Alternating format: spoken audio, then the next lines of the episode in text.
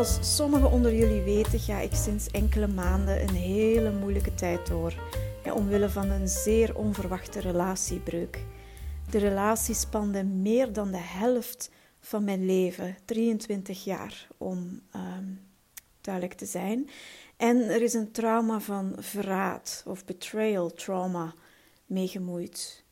En door dit gebeuren heb ik echter een soort proces mogen ervaren, en dat is natuurlijk nog steeds aan de gang, waarin ik in versneld tempo heb gezien wat de impact van trauma is op het volgen van strategie en autoriteit. En ik beoefen sinds juni 2019 Human Design. Het begon met een foundation reading halverwege juni, maar het duurde nog totdat ik de Living Your Design cursus voor een tweede keer deed in 2022, vooraleer ik echt in mijn experiment kon zakken en veel beter begon te begrijpen wat strategie en autoriteit is en hoe dat gelinkt is aan het geen keuze principe. Dus op 7 oktober 2023 kreeg ik een bom op me gedropt en mijn leven stond instant op zijn kop. En ongeveer anderhalve week lang ervoer ik een shock. Mijn lichaam was in shock, een, een soort freeze response. En dat straalde af op mijn mind, die koortsachtig op zoek ging naar manieren om de shock op te vangen en zin te geven aan mijn nieuwe realiteit. Dat laatste is natuurlijk onmogelijk, hè, want de mind kan niet omgaan met shock. Het lichaam wel, met tijd weliswaar. En dus resulteerde dit eerder in een traumarespons, in overlevings- en copingstrategieën en zelfs obsessieve gedachten. Nu, dit klinkt er heftig natuurlijk, maar dat is wel wat er van nature gebeurt na trauma. Je komt in de hoogste stand van paraatheid te staan en overleving komt instant op de eerste plek. En na ongeveer anderhalve week begon de shock af te nemen en kreeg ik weer een beetje voeling met mijn lijf. En het leek alsof mijn lijf uit de bevroren toestand kwam. Maar ik herinner me nog weinig van die eerste weken. Dat was ook een beschermingsmechanisme. En van zodra mijn lichaam begon te ontdooien, kwam de emotionele golf. Ik ben dus emotioneel gedefinieerd via kanaal 3740. Die emotionele golf kwam zeer snel op gang. En ik ervoer de golf als extreem. Van extreme, lang aanhoudende lows, met momenten van pure wanhoop zelfs, naar iets, nou ja, tussen aanhalingstekens neutraal, wat me deed denken aan de kleur grijs. Maar tegelijk was er geen helderheid. pas later kwamen er momenten die ik kon vergelijken met misschien mini-mini highs. Zo van die momentopnames van kleine gelukjes, zou je kunnen zeggen.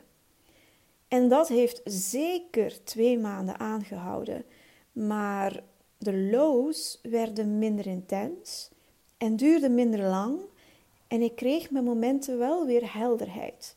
Dus die solar plexus nervositeit, die was met momenten eventjes weg. En dan kreeg ik vaak inzichten over het gebeuren en kon ik beter reflecteren. En in de derde maand, hè, nu enkele maanden geleden, nam de extremiteit van mijn golf enorm af en kreeg ik ook weer focus. En de obsessieve gedachten hielden op en maakten plaats voor hernieuwde focus op mijn eigen leven, op mijn herstel en mijn toekomst, ja, zonder mijn man. Voor de eerste keer sinds ik 21 jaar oud was. En ik ben er nu 44.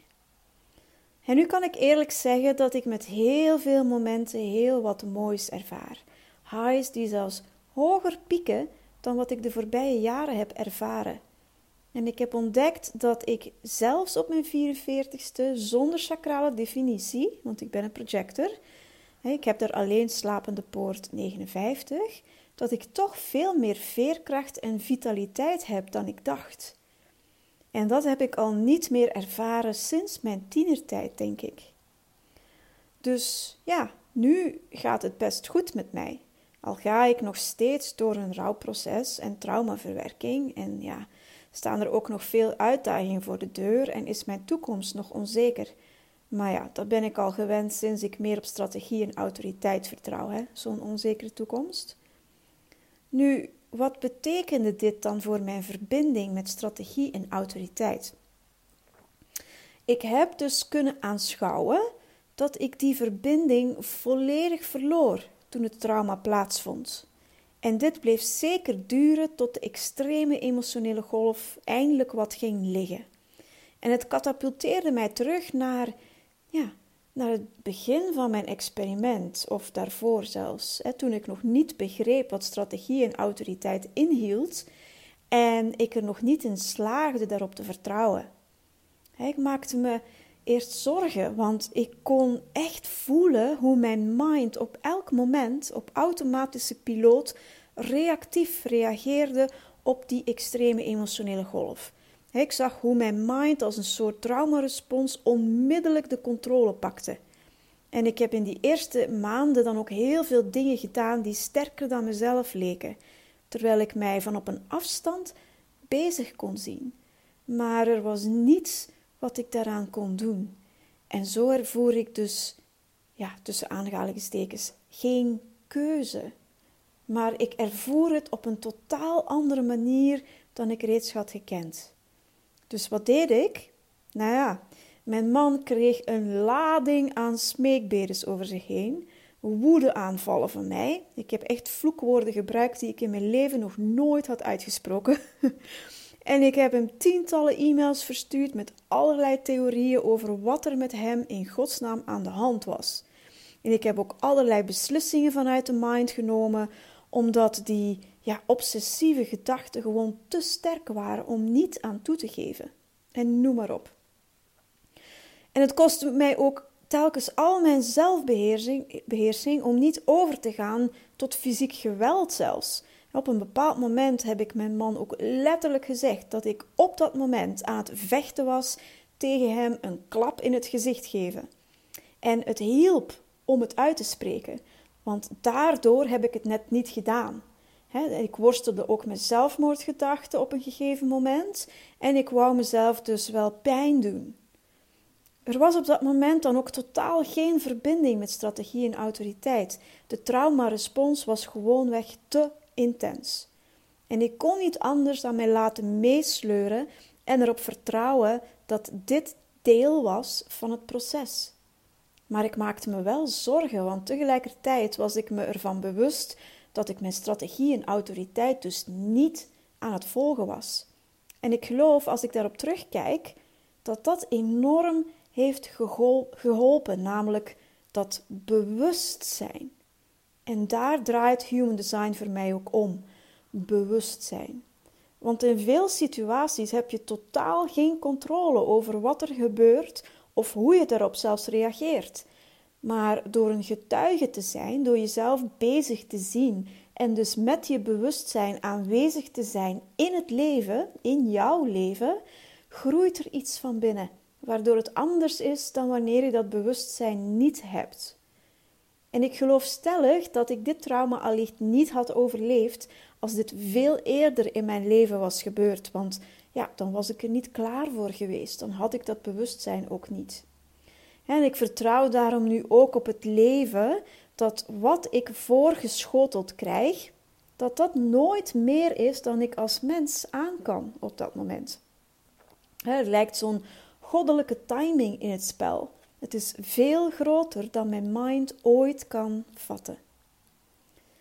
En pas in die derde maand is dan mijn voeling met strategie en autoriteit beetje per beetje teruggekeerd. En zo wist ik ook dat mijn traumarespons stilaan aan het afnemen was.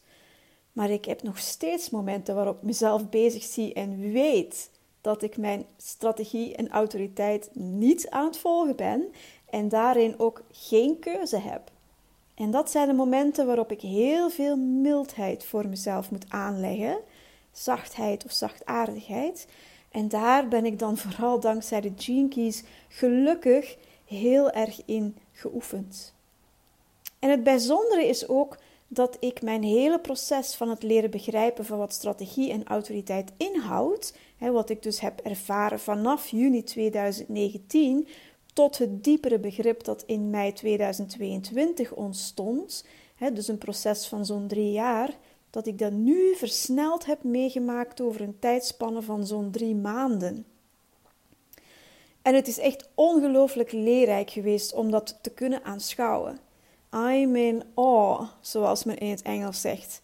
Het heeft me ook zo ongelooflijk veel vertrouwen geschonken in het leven zelf. Maar het heeft ook een kernstabiliteit in mezelf blootgelegd, die ik blijkbaar de afgelopen jaren wel heel sterk heb kunnen opbouwen. Dankzij Human Design en mijn Keys beoefening, maar ook door het vele innerlijke werk dat ik daarvoor al had bewerkstelligd en alle tools die ik daarvoor al in mijn toolbox heb kunnen steken. Het kwam allemaal samen op een manier die ik nooit zelf had kunnen bedenken. Dus ja, de mind stelt echt niets voor in vergelijking met wat het lichaam en het leven samen doen. Dus mijn mind is nu echt vol ontzag en heel nieuwsgierig ook naar het vervolg van mijn reis. En ik heb ook gezien dat het totaal niet uitmaakt of je human design beoefent of een andere esoterische modaliteit of synthese bestudeert, of je een aanhanger bent van een of andere religie of gewoon een verbinding aangaat met het leven zelf. Het wijst uiteindelijk allemaal naar hetzelfde, namelijk vertrouw op je innerlijke leiding die afgestemd is op een kracht groter dan jezelf. En vertrouw erop dat, ondanks dat er heftige dingen kunnen gebeuren in het leven, het deel is van een plan dat de mind heel ver overstijgt. Dus ja, ondanks dat dit erg heftig is, ben ik wel blij dat ik dit deel van mijn reis ook met jullie kan delen.